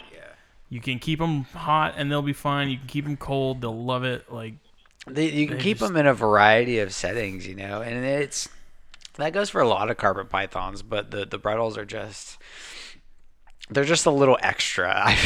You know, they're not carpet pythons, obviously. You know, to specify that Bredl's, are, Bredl's pythons are not carpet pythons, but True. but uh, They're really close. I feel but like not. they're just they're just like a more hardcore carpet python, basically. You know, they're yeah they're they're bulletproof. They're they're bigger, they're bulkier, you know, and they can take colder temperatures, and you know they're just they are really cool. Justin definitely does. You know, we have a we have a small group of Bredl's um, between Justin and I. Justin definitely takes takes care of more with that. Um, you know, he does the Bredl's, I do the scrubs, and then you know I do also do carpets, and then he does chondros. But you know, we it, it they're they're super cool. Um, I I really wanted to get into them. I'm I'm I'm nervous because the city I live in says you can't have more than seven feet. More than more than seven feet. Yeah, and nothing that, which makes us have all just worms, which is all right, you know. Right. I'm That- tempted. I'm tempted to test it. Yeah, that's seven feet. That a Bredl's python that. that- It's gonna be close. See, I've heard I've heard of eight foot animals, but six to seven I feel like is much more average. I I feel like it's it's you know it's, I wouldn't say it's uncommon for them to get over seven feet because there definitely there's definitely lots out there, but I feel like the more common, properly fed animals are more in the seven, six, seven range. Mm, that's so close. I think I think Yeah, you do they tough. do does your city not have like a, a species list? No, they just they say any constrictors over seven feet. Man, That's that's ah, I know, which I mean, technically, the wild bull snake outside can get that way. right, exactly. Um, They yeah, that's that's hard. That's a hard one, man. Um, ooh, Yeah. Justin, what do you think? His uh, Justin had to walk away for a minute. Uh, but uh, what do you think? His city says you can't have snakes over seven foot. Do you think he could uh, keep Bredl's? a male. Male. No. Do you- That's what I was thinking. A male might stay small, right? Yeah, d- I mean a male for sure. But if you wanted to breed, you know, get like a breeding pair, you know, yeah, I, isn't an average female about six, seven foot? Mm-hmm. I know they they, they can get you know eight foot, but I thought six, seven was more the average. That's not terribly common here. Yeah, I, I think eight foot. It, it's not necessarily uncommon, but it's also you know It's on the bigger side, the bigger yeah end of things. yeah for sure. So I think I think you'd be all right, you know, with either or, but definitely you'd definitely be safe with a male for sure. I'll have to have to start thinking about that. You need to talk to Casey Cannon. Is who you need to talk Casey Cannon. Yeah, I saw. Yeah. I saw some of his posted the other day. Oh Mhm. man, On the- he's They look good. Casey's a Casey's a good friend of ours. He's been on. We've had him on the show twice. Uh, he we we did an episode with him on Bredl's Pythons, um, and then we did. Awesome. uh, I'll have to listen. yeah, then we did another one uh, with him after his Australia trip. Mhm. Definitely check those out. Uh, Casey's awesome. He's actually yeah. He's the one who told us we need Shameless to get plug. in contact with you. yeah, he did. Oh, he, cool. he He was was like, dude, you guys are gonna do a Blue Tongue episode. And talk to TC Houston. Yeah. I was like, all right. Yeah, He's no. awesome. Yeah. So uh, But yeah, I love his stuff. I like, I like the just the wild type Bredl's, and then there's the, is it, is it Stonewash? Stone- yeah, Stonewashed, yeah, Stonewash. See, the that's what Stonewashed, that's one of the man. things I Ah, like about him the so most cool. too. Is like just naturally as is. Like, Yeah. even an undocumented, like you have no idea what the bloodline Yeah. is. Just a Bredl's as is is just such a pretty snake in its own yeah, way. and, and yeah, you and I seem to be more lovers of the wild types, anyways. Mm-hmm. You know, as it is, because yeah. I mean, the hypos are really nice. Oh yeah, no, the yeah, stone. And we have some But- stonewash. It's not like we're opposed to morphs, but like to me, I love wild types. I and you do. get a lot of It's- variation. Yeah, yeah, two, exactly. Like, you can have some that are really orange, and you can have some that are really red, some with a lot black, of black. Yeah, yeah. like it. That's, they're, just, they're so cool. They're just they're like the complete Yeah, package. It's, I mean, but I, you could say carpet pythons as a whole are kind of the the complete package, in my opinion. If you're gonna keep snakes, because But I mean, how many do I have now in that room? There's what four, Bredl's, you five, tell me. one, two. Yeah, I got five in there right now. Mhm. So Well, one's about to be leaving along with my girl at some point, at some point, but hopefully. they're We'll see. awesome. Yeah, Bredl's. Yeah. Casey Yeah. Cannon, hit him up. He's the best. I Shout out, shout out, Casey. So let's see. I'm trying to think of what else we haven't covered as far as blue tongues go. Um, Back on the blue tongues. yeah, let's, us uh, us Morelia heads obviously Mhm. have to uh, change the subject to that every once in a while. Right. Because when as far as breeding goes, is there like a certain season where you start putting them together? Is there Yeah. do you Yeah. do so any cooling Northerns are- down or anything like that? Um, I cool. They don't require it because in Northern Territory, it doesn't technically get to a point where they need to actually brumate. They do slow down a little bit, Mm-hmm. but they're not doing any formal brumation like our temperate species here in the U.S. or nothing. Um, but I do cool them to about room temperature for approximately six to eight weeks. Mm-hmm. Um, just let them sit at 70 degrees, and it just sets everyone on the same page. Yeah. That way, I don't have everyone out out of whack. And then about early mid December is when I start putting them together because they're actually winter breeders in uh, in the wild. the carpet so- python. We'll put them together in December, and uh, they we'll wait for the fem- the males will start telling you because they will start pacing. Mm-hmm.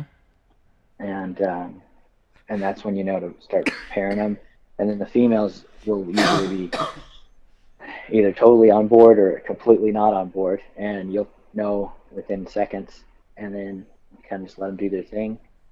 You just got to be there right with them, and I was gonna say, are they as it's- hardcore as the geckos they're- were? they're because my pretty- cresteds, man, they They're were rough. ruthless. They're rough breeders, aren't they?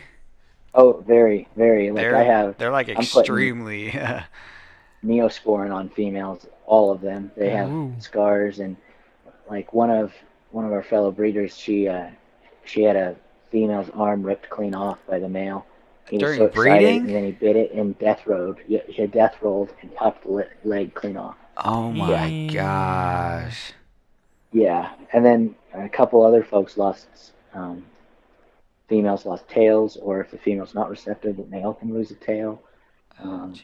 it's I think that's what Brutal. keeps the uh, the number of breeders at not like exploding Mm-hmm. because you don't with ball pythons you put them together it's not like you're gonna Yeah, Have to make no, a no, to the vet.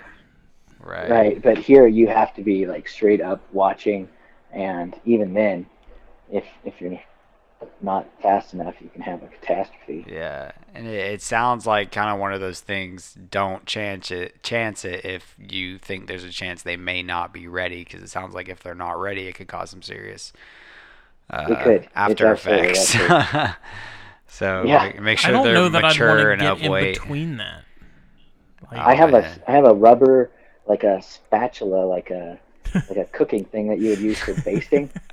He smacks And him. Pop. It's my yeah, I'm like no, you get in the corner. No, Here, I go sit it as, down. like a little, little uh, my little like separating uh, thing because usually you can tell they're getting ready to bite, and I'll let them bite that because it's soft rubber. It doesn't Right. hurt them at all, and Uh-huh. it gets the it gets their feel. They're like, yeah, I gave it to you. Yeah. I got you. Real anthropomorphism, but I'm the winner. it, it Yeah. some so soothes their little moment of needing to bite something, Yeah. and then I'll pull them apart, and usually that that helps. Have you been hit by any? Of Yeah. I was literally just about to ask. Have you ever had one like clamp down on you? Yeah, that that sucks. That's Oh, uh, man. not pleasant. Uh, it's kind of like a rat trap. You know, there's old oh. snap Ooh. type rat Ooh. trap oh. coming down on you. Yeah, I was gonna It's ask. Is gonna- it, is it mostly like? Because I feel like with you know at least with your your most of your snakes, the pain is from the teeth. Like they have sharp teeth. It's just how it is. I was blue tongues. I feel like it's just more the the power yeah. behind mm-hmm. Like those your miniature jaws. tegu, just pure Yeah. muscle. Mm-hmm. Yeah, it may not even break skin. Like the one that bit me didn't break skin, but it left a perfect little bruise, Yeah. welt, kind of like a paintball welt. Oh wow. Um, yeah. And do But you, that what- was only during breeding. For the most part, they're pretty chill. Yeah, well, that was what I was gonna ask. Is if you're feeding them, if you're feeding your adults like once a week, do you ever have any that get sort of like excited when you kind of come in and are doing anything and they haven't been fed in Huh? six days? Um, most of them are pretty chill. They'll just run right over and start eating. Uh, I've got one that'll very gently take food right from my fingers. Oh Um, man. They're, Like so, they're they're so they're cute, man. they're smart. They, Yeah. I, I mean, uh, that's a relative term, but Right. th- they seem to be aware of what's going on. Right. That's super. Unlike Except when chondros. and there's you know blood isn't in their head. You know, Yeah, yeah. Yeah. Chondros are stupid. chondros are like, oh, if it moves its food, I'm gonna go for it. Yeah. yeah. That was uh, a, a a carpet I used to have. If it if it had a heat signature, it, it, It was it, it was food. Yeah. It, it was go, it was going down one way or another. You saw me trying to bag that sucker up. He, Oh, was it that boy? Yeah, th- Yeah. that was uh, oh man, that was rough. He's in the Great White North now. Yeah, he- With with Yeah, Owen my McIntyre. my female Stimson did the same thing. Only she she bit herself Ooh. and wouldn't let go, and was Ah. coiling up on herself. Oh, Mhm. it was well, I've it's, had my, it's I've had my moment. it's an, children's do it's that an before. Antaresia, so I'm not surprised. God, Those you want things to are talk about These Yeah. things are freaking psychopaths, man. Oh, man. they're They- crazy. food. raw. Yeah. they're like those are. They're just little food hounds. They they remind me of of rosy boas. I feel like antaresias are like the pythons that rosy boas are of boas. Like they're- Exactly. they're, both like little psychopaths. They're dumb. I had I had a You rosy know, bow as dude, a kid that was absolutely Dude, psychotic. I had my uh, my ex girlfriend used to have one when I was living in Texas, and I was holding it. This little thing was this. It wasn't that big. It may have been a foot and a half, and I was just holding it, and it was just going on my hand. All of a sudden, he just like put his nose to my to like my, my the top of my hand. He just opened his mouth and started trying to eat me. I was like, dude, what the? What was the point of that? I Like I've been hold I've been holding you for five minutes. I can what make it happen. what part of this made you think I was food? You know? They're crazy. I just had one man. that was just every time you came near it, it was it was taking swings Yeah. at you. I had a hog Yeah. nose like that. My, That's how the little one is. Yeah, mine. no, but she. the- People are like, "Oh, hog noses don't bite." No, this hog nose thought everything was food, and she would Must have. be nice. She did bite me one time. She, I'm lucky she if got I my get my finger mail once. to eat. My male didn't was so terrible about food, but my female loved it way too much. I used to worry about him, but now I'm like, They eat when they eat. He It just eats when is- he it- eats. I, I stopped worrying. I stopped The f- worrying about it. the female's much more consistent, but the male, I'm like, maybe this week he'll eat. Maybe not. We'll see. If he doesn't, whatever. Next week is only time will tell. Yep. Anyways, Yeah, another there's a pla- another tangent. there's Sorry. a place to keep those, and you get to that point where Mhm. you're just like, well, you're gonna eat or die.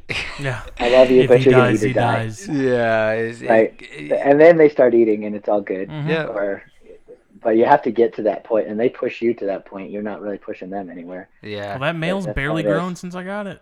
That male is like almost the same size that I got a year ago, dude. The female's gotten a decent size, but the male's still like me. And I mean, I know they're way smaller than the females to they- begin it's, with, but it's almost weird how small the males are. it's funny. You see the feeding card on like every other one of my snakes, and then you see this male hognose, and it's literally like in a year, there's been like six meals in it. Jeez, he just doesn't eat.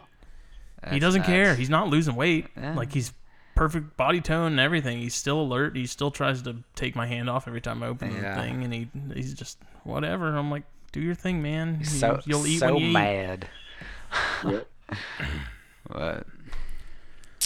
But tell us about your uh your YouTube channel, man. Oh yeah, I, uh, it's, it's exploded fast. Uh, well, exploded is also a relative term, but in the blue tongue world, it's uh, it's growing nicely. I'm very grateful for everyone that's been a part of it. It's uh, I'm doing uh, this kind of education thing, Mm-hmm. sticking my sticking to my guns on it. I am getting turning down all the requests for you know doing all my pets and you know all my lizards and all my snakes and feeding my animals. Uh, nothing wrong with those types of videos, but it's not what I want to do. Yeah. Uh, I uh, I started it really as a, a an attempt to complement the business side of what I was doing with Reptile Mountain. I felt Right. like I really wanted to give some education out there about how to keep these animals and you know care sheets uh, are great and some are better than others and I did one but I just felt like you know if I don't even want to read it who else is going to really want to read it Right. Who reads anymore? I know right What's well a book? just- It's called YouTube. right exactly uh, well that's kind of what i was thinking is like maybe if i do videos and part of it was i was answering questions on forums and i was answering the same questions or typing Yeah. the same things over and over again and i was getting tired of writing it. I Yeah, was like, yeah. oh gosh if there was just a way If there was just a link, I could once. just drop people Yeah. and say, "Watch Exactly. this." Yeah. Light bulb. Yeah. light bulb yeah. and so literally that's kind of where it got uh, birthed out of and Yeah. originally that like my first episode was in response to about a thousand people asking about Irian Jaya blue tongue skinks Yeah, and if Jake. they were yeah and if they were- he comes on the show and Jake starts asking about Erie and Jai. He's like, "Oh, great, one of these guys again." Like, perfect. I'm sorry, man. I just, Yeah. I, I just have just said I have a link to that for you. I just Um, love, I just love everything from You that can't get area, away from man. it. I just love it. I have this, I have like this, this thought in my head to basically captive breed everything that can be imported from Indonesia one day. Nice. And like, I just like that's a goal I want to get. Like the main things that you can get imported from Indo, I want to work with and breed. But you know, Oh, I hope you do. so that's blue. Hi, got tongue- blue tongues. that's right. um, so that's that's kind of We of got you a know, need, man. yeah. So we blue, got a need. yeah. So blue tongues are kind of next on the list. It's yeah. eh, That's anyways. Sorry. Continue. That's where I'm at too. I I, I kind of I wanted to pay it forward, so I feel like I'm gonna breed everything I keep at least once Mhm. to pay it forward, so that I I'm not just consuming, but Mhm. I'm providing it for the future. Not Right. that it's that Mhm. far in the future, but it's a little bit down the road, Mhm. and that's kind of where I was doing. I was doing that all the time, but not commercially. You know, you just breed one litter, and there, there they go, and that that's kind of how I was doing it. But yeah, so the YouTube channel though, uh, started it with the Irian Jayas answering a question, and that, that was asked a lot, and I thought, well, maybe this will work, Mhm. And uh, you know, it, it's been it's been fun. I did not expect it to grow uh, beyond maybe 500 views or Yeah. 500. I didn't. I didn't. I um. I think I remember talking to another YouTuber, and I was like, man, if I get a thousand, I don't even know what I'll do. Um, uh, talking about subscribers because it doesn't make it didn't make sense to me why Mhm. they, people would subscribe, but it's there is uh maybe there's not enough people out there that are willing to stick to data Mhm. and stay away from opinion. That was one of the. It's been one of my pet peeves Yeah, during my And that's one of the things I actually have written down in my notes because I did check out the channel a little bit yesterday, and that was the first thing I noticed was you're you're very much about putting out facts and not anecdotal opinions. Right. Or, Yeah. so I thought that was very cool. yeah i, I just uh, it, it's it's hard to to navigate people's feelings Mhm. uh, and it gets very stressful when people go well you're a bad keeper because i feel you are uh, Yeah. that's, that sucks because i can't change your feelings Yep. um, and so we can relate. Yeah, and so it's hard to not do that. And so trying to draw it back into like measurable data, we will go off measurable data. Um, Yeah. And then we'll go off of we'll go off of experienced people's, you know, proven practices. Mhm. And then and then we'll go off concepts that seem to fit with those other concepts if there's no data. But we're not going to let those concepts dictate uh, absolute finality of what must happen if it doesn't have any background in, in evidence. Until it does, we're not going to just run out there with the flag going, let's charge with this. And it just turns out it was all wrong. That would be a nightmare for me. Mhm. I wouldn't ever want to lead someone down the wrong path based on my opinion Mm-hmm. because it's just dangerous. And so, and I, I see a lot of that, and it's it's good-hearted people trying to do the right thing, uh, wanting to help, wanting to be a part of the, the the community. And I don't want anyone to necessarily get caught up or down the wrong path, being led by someone who, you know, got their animal last week and read ten care sheets, and now they're an authority, Mhm. and that's kind of scary. And so let's draw it back in and let's go off of the shoulders and stand on the shoulders of the people that have worked through this already and and know what does work what doesn't work and maybe we'll build from there and that was kind of where my my channel has to that's where i want it to stay in that kind of realm I applaud you for that. Yeah. Absolutely. thank you Major respect, man. Uh, I, I, And it's- yeah. oh it's so hard though because I, I watch all the other channels that like get like 100000 subscribers and all this authority right because Mhm. if you have Right. lots of subscribers then it means you're Exactly. You're know cool. You're you're a cool about. kid. We've said Not that always before. true. You're a cool kid. Yep. Yep. The And- the and- number of likes yeah, and see, subscribers and that's the is thing, uh, man. It's the indicator of expertise. it goes. It, I know it's so cliche, but it, you know, it's all about quality, not quantity. You know what I mean? Sure. I don't care if I don't care if you only get 10 views a freaking video, but if what you're Right. if if the quality that you're putting out and the information that you're giving out is solid and positive, you just made an impact on 10 more people's lives, hopefully. And if that's the case, then maybe they can pass that along to more people, and then et cetera, et cetera. It just you know spirals into more people gaining something just from Well, those if- ten that you made that video. You know, it's even if it's if it's good, any good information put out online is good. It's a po- it's a positive bullshit walks. yeah, it's a po- it's a positive Yeah. impact on the hobby as a whole, and and I think that's extremely important right now. Um, you know, I with with you know all the people fighting to to take away our rights to, to own reptiles. You know, I, I feel like any Yeah. positivity that can be put out online, even if it's on a smaller scale. Obviously, you are not on you know, a very a very small scale, but you know, any anything is good. You know, and the fact that you're Right. reaching so many people now, it, it's just it makes it even better. You know, it's uh, I definitely applaud you for for what you do, man. thanks i Yeah, 'cause- I, i'm thrilled Your channel's at like what seven thousand subscribers now. Yeah i think we hit 7000 like last week or And something how how like how long have you been? How long has you had the channel up? first video was 2017 Oh wow, Wow. that's not bad at all. No. that's not too bad. I'm pretty thrilled. It's been growing a lot faster Yeah. lately.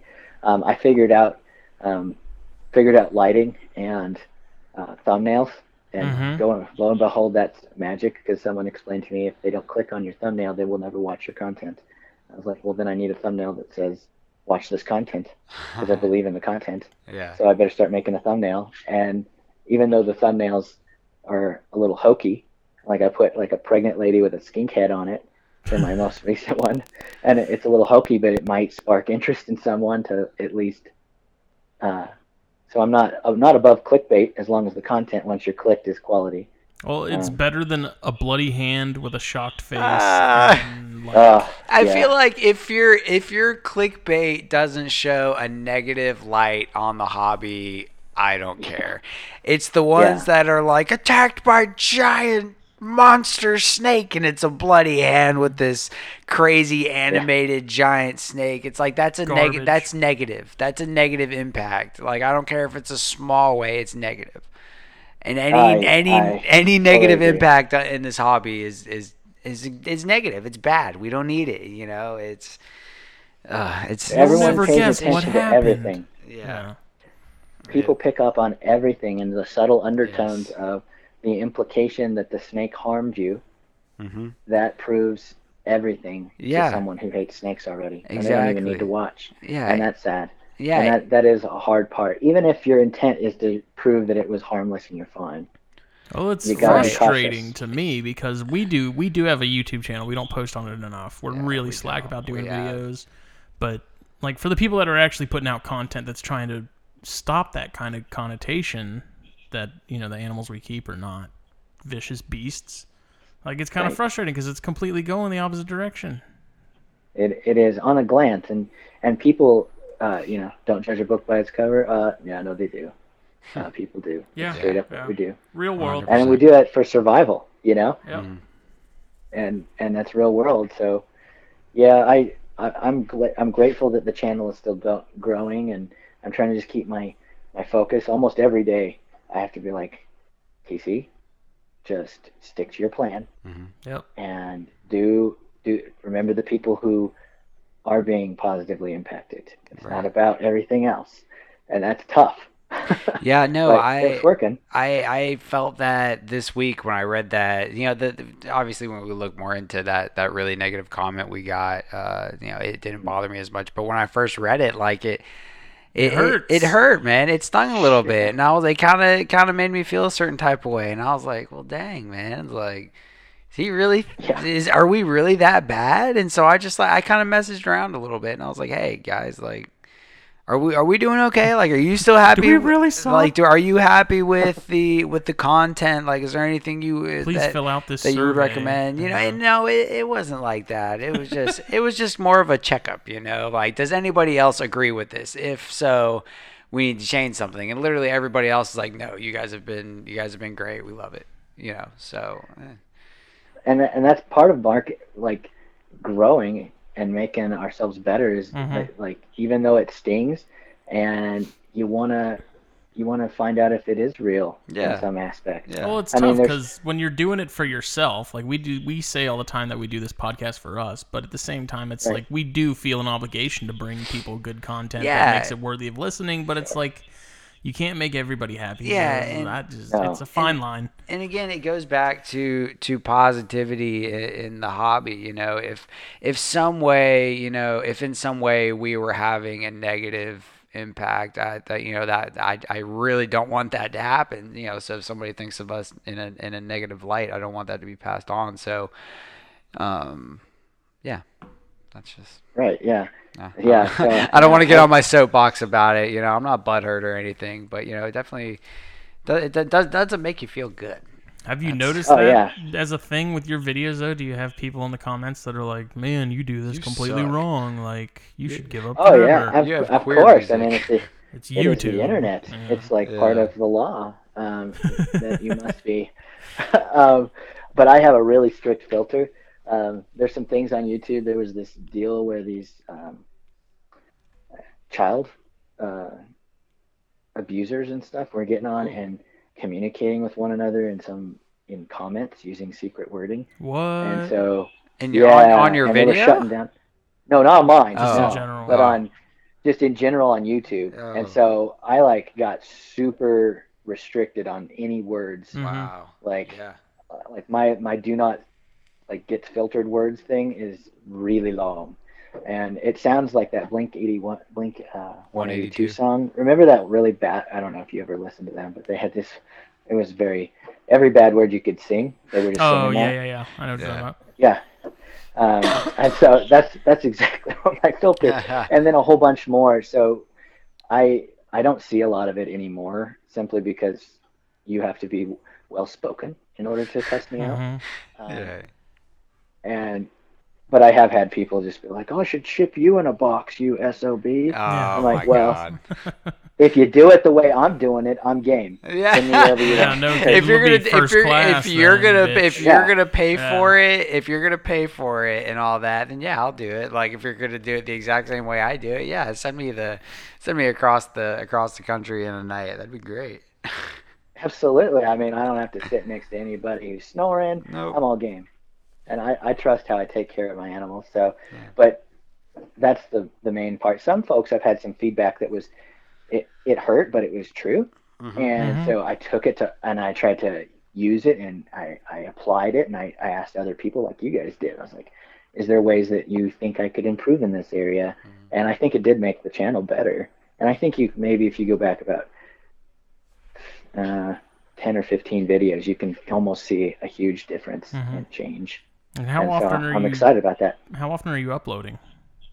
Uh, every two weeks, so first and 15th of the month. Because we struggle so like, I swear to God, every We're time I every time I see about Jake, I'm like, man, we need to put up a video. It's I'm been like, too I long." know. and he's like, yeah, I know, and then that's the last of it. Like, we don't do another video, and it's just I- and YouTube been- and videos are just so much work. And I've been meaning to start my know. start my own channel um, dedicated to uh, uh, West Papuan carpets, but I just I haven't I haven't uh, I, I'm not gonna respond to that. Um, I haven't gotten I just haven't gotten around to doing it, man. I I've been, I'm so busy all the time, and uh, I'll be the first to admit I'm stirring that pot like crazy. Anytime you post Oh, a picture on the the I Giant, try- I'm like nice Papuan, I- and I- then next post you'll post another picture, nice Irian Jaya. yeah, just- nice AJ. No one knows which way I'm coming It's a- from. It's a nice AJ. Shut up. No, no. Everybody just tries to see. see, The thing is, I don't care. People think I seem to think I care if you call him an IJ, and I, I don't. You can call them IJs if you want. It's the guys that call them IJs that get I irritated like when I call flip-flop. them when I call them West Papuans or Papuan carpets. Yeah, they go look, it's an IJ. Like, okay, Stirring that that's, pot. That's fine. You can call them an IJ if you want. This is just what I'm choosing to call them. I'm gonna start calling them the uh, that, Pies, no, I'm gonna call them uh, that carpet python from Indonesia. That's Indonesian carpets. yeah. That's uh, it's gonna be that species of carpet python from Indonesia. That's gonna be their their common name from uh, from here on out. So I have lots of those carpet pythons from Indonesia. That subspecies. That one. Yeah. So what? What I've also in my notes, I, I'm asking. I'm currently trying to figure out what video editor I should use. Right now, I use iMovie, but I'm curious as to what you use. I, I do everything on my iPhone, 100%. Oh man, So I wow! use, like That's the whole man. thing, like from filming to editing to uploading. I don't have a, a computer that I Damn. use that And that I know. that right there is exactly why I got the I just upgraded to the iPhone XR. That's that is Yeah. it's exactly why I did that. So I use Filmmaker Pro app. Uh, it's like ten bucks on uh, on I- iPhone app on the App Store, and that's what I use, and it's been working pretty good. I I would love to have a real computer, so I'm not like trying to sit there with a mic like a microscope in my fingers and s- enlarge something. It takes to like zoom something to full screen size. I have to hold my thumb on the little tiny arrow for up, and it takes like 20 minutes. Um, my my wife could tell that I'm editing because my face is like in my phone and I'm yelling at it and screaming Yeah. at it. Uh, and Go to uh, hell, yeah, you I'm- stupid phone. oh man, it's bad. Yeah. But so, I mean, someday, someday I'm gonna get a a, a Mac. I I had one. I loved Yeah. it. Yeah, I love. That's the only only laptops I use anymore. I He don't does- mess around with he- anything PC he doesn't anymore. he doesn't MacBook. use he doesn't use Apple products other than the MacBook. correct. He doesn't he refuses to get an, I'm a Samsung. He, refuses Samsung to get an phone iPhone. guy, hardcore. All the Dude. way. Awesome. Nah, dude. Android's good too. Like iPhone a third the price. iPhone all the way. They way. are like a third the price. yeah, they are. Yeah. uh, well. Yeah, we're getting to about an hour forty-five. Yeah. What projects do you have Oh, wow. rolling out this year? What's your what you got cooking? I am really crossing my fingers for these Easterns to to to give birth, but I think the females are just a year too young. They did pair with the males. I've got a a hypo, a true hypogenetic Eastern Mhm. um, blue tongue that um, bred to a, a female. I'm hoping to get hets, but uh, I'm a little worried because there's not a lot of weight gain on these girls, and so I think I might have missed the boat on those. But a bunch of northerns, my my my aunts, my little pygmies and stimsons are on are hopefully happening. Those little eggs look good. We got Mhm. veins and uh, it's growing and getting darker in there, and they uh, still look nice and white and plump, so that's good. Uh, pygmy or not pygmy pythons, rosy boas. I'm hoping to produce some more uh, uh, anerythristic pioneer towns. Mhm. I'm thinking my female, one of my female uh, tree skinks is is pregnant, and she's looking a little thicker and hitting the basking site a little harder. And I'm hoping for some Gidgee skinks. And I saw my Berber skinks, which are Algerian. Um, I saw those guys uh, knocking knocking boots, but the female has not um, not really plumped up, and I I'm like religiously checking the egg box, Right. hoping for magic, but it's not looking that, Yeah. good, good, that good. That's Hmm. about it. I'm nothing super huge, nothing, but I I just uh, I like it. I call myself a small batch breeder. they have Yeah. small batch small batch beer in Colorado. it's a big brewery thing. So I figure if I can just do a little bit really well, that's my Yeah. goal. That's my. That's I work at a. I work at a cigar shop, and I'm the best brands we have in the humidor are the smallest Yep. because they pay so much more attention to quality because they're not cranking out millions of cigars every Yep. year compared to the bigger companies. They. Right. They know what they do well, and they do that. It'd be like that, man. You can you can perfect something if you work Mhm. with it, you know, in a smaller amount. Not that you can't with a bigger amount, but I feel like if you're more focused, you know. It's true. We we all get 24 hours. It's all we yeah. get. Yeah. Yep. But what are we at, Smitty? Where can people find you? Yeah. Uh, you can find me at the, on the Yo- on the YouTube On the at uh, Reptile Mountain on the YouTubes uh, at reptilemountain.tv. Uh, you can also find me on Facebook at uh, Reptile Mountain, Instagram at reptilemountain.tv, or on my website at reptilemountain.com. All right. And uh, you should go check out my website. I just got some. Yeah, I Uh, was looking at it some my yesterday lineages. this morning. Yeah, Yeah. it looks good. I got some lineages up. I'm excited. So like, Yeah. if you buy a, a litter from me, you can go look at that litter and see who's bred it and what the parents were all the way back. Um, a lot of awesome breeders helped me and did a lot of the hard work and that, and we got it. Um, and it's nice. It's important Awesome. for purity and you know health. Yeah. Definitely. Well, man, I I have truly enjoyed this episode. Uh, I had a lot of fun. I I learned a lot. This was uh this was a lot of fun. I really I really like I really like what you're doing, man. It sounds sounds really cool, and I, I really like what you're what you're all about. It's uh it's pretty legit, and uh, we really appreciate you coming on, man. Absolutely. Oh, thanks, guys. I'm pretty honored. I was really really excited when you said Yeah. that. Glad, glad- more than happy to have you on, man. yeah. Well, cool. Well, if you're in Colorado, come by and check us out. Oh, for sure, man. I'll definitely uh, definitely do that. Take care, brother. All right. See ya. Later. Yeah. Bye.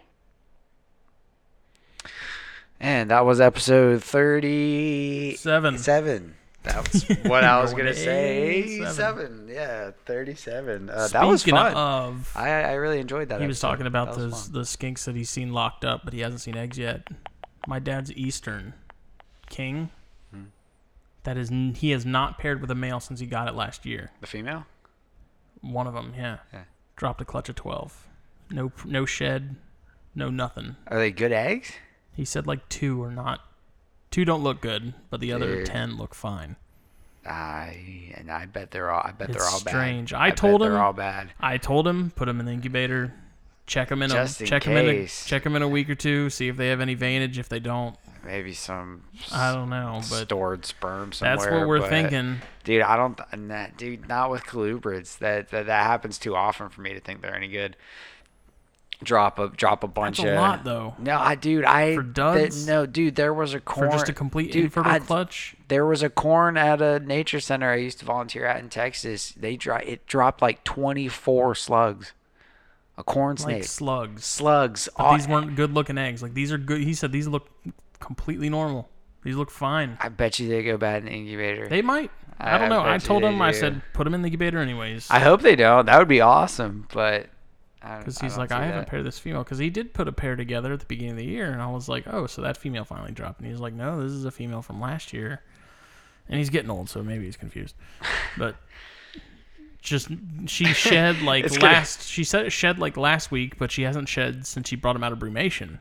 They're gonna, they're gonna. So it was very strange that he just, he, you know, walked in the other day and there were eggs sitting there. it's gonna pop out. It's gonna be like a a Thayeri Eastern Cross. I accidentally put my gray band in with the Eastern, and now I got this abomination. It won't be long until he's got Thayeri and Alterna, though. Oh man, It should be soon. He's still pairing some the stuff. Thayeri aren't gray bands. What am I thinking? What are they? I always get that. No, they're not. Alterna are the gray bands. Alterna, the great Thayeri. What's a common name for Thayeri? Is there? I literally is there- don't even know. Okay. Um, never mind. I didn't know if there was one. I've I've only ever heard them called Thayeri. So it's on the tip of my tongue, but I can't. my think of it. eyes are so dry. Dude. Yeah, I know. Mine are like, too, man. Dying right I think it's because I'm tired. It's 11:30, dude. Yeah, I'm I'm actually really tired. All right. Subscribe. SoundCloud, iTunes, Google Play, Spotify. Thank you to Fishhead Diagnostics, our sponsor, for making this possible, as usual. Support the show. Buy a shirt. buy a check out the link on our Facebook page. On our Facebook page. Support the show. Buy a shirt. Don't buy a buy a shirt. shirt, whatever you want to do. I understand if people don't want to pay 20 $25 for a shirt. I get it. No pressure. We have them there in case anybody wants to They're not going away. wear their THP pride. They're not going away. I think we're gonna get some stickers too. So Yeah, I'm working on that. I'm gonna get some more designs put up soon. And you and I, I'm getting a logo made, right, or getting a logo worked on at the moment. So when that comes out, I'm gonna be putting out JLB Morelia I need to get mine t-shirts. adjusted. You need to get And yours I'll, adjusted. Like I'll have, I'll, we'll have shirts for mine too. I Yeah, just, I, and like, those I can't find the original file, Yeah. unfortunately, which is super frustrating. Yeah, now I need the transparency, and I don't have it, so I got to figure out how to get that from somebody. So So that'll that those will uh, Palmetto Coast Exotics and JLB Morelia shirts will be on our Teespring thing. Yep. Hopefully soon. I'm just waiting on my logo to be finalized um, before I stick it on a shirt. Um, Follow really us on. Facebook, follow us on Instagram. all that good stuff. Justin Smith, Palmetto Coast Exotics. Uh, Jake with JLB Morelia. I'm tired, and I still got another hour's worth of work after this to Dude, you don't out. have to post it I'm gonna. Post it. I do Okay. this. All right. Do this. Sleep is for the weak. No, it's sleeps for the smart. Showering is for the nerds. Good night, guys. We love you. Thank you so much for listening. Thank you for your constructive criticism. Yes, even though, never mind. Not you, whoever you are, market savvy. Yeah, that guy. We don't thank you for your. It may not even be a guy. It could be a woman. Who knows? criticism. Could be market savvy. Whatever they are, Mr. Market or Mrs. Market. I don't know who you are, But I will find, find you. And I will. Get you on a show to tell, tell you to go tell- start your own podcast. Yeah. I really want to find out who it is and be like, so come on the show and tell us. Yeah, Come hey, school us. Yeah. Anyways, spending too much time on these people. Who cares? Who cares? Thank you. See y'all later. Okay.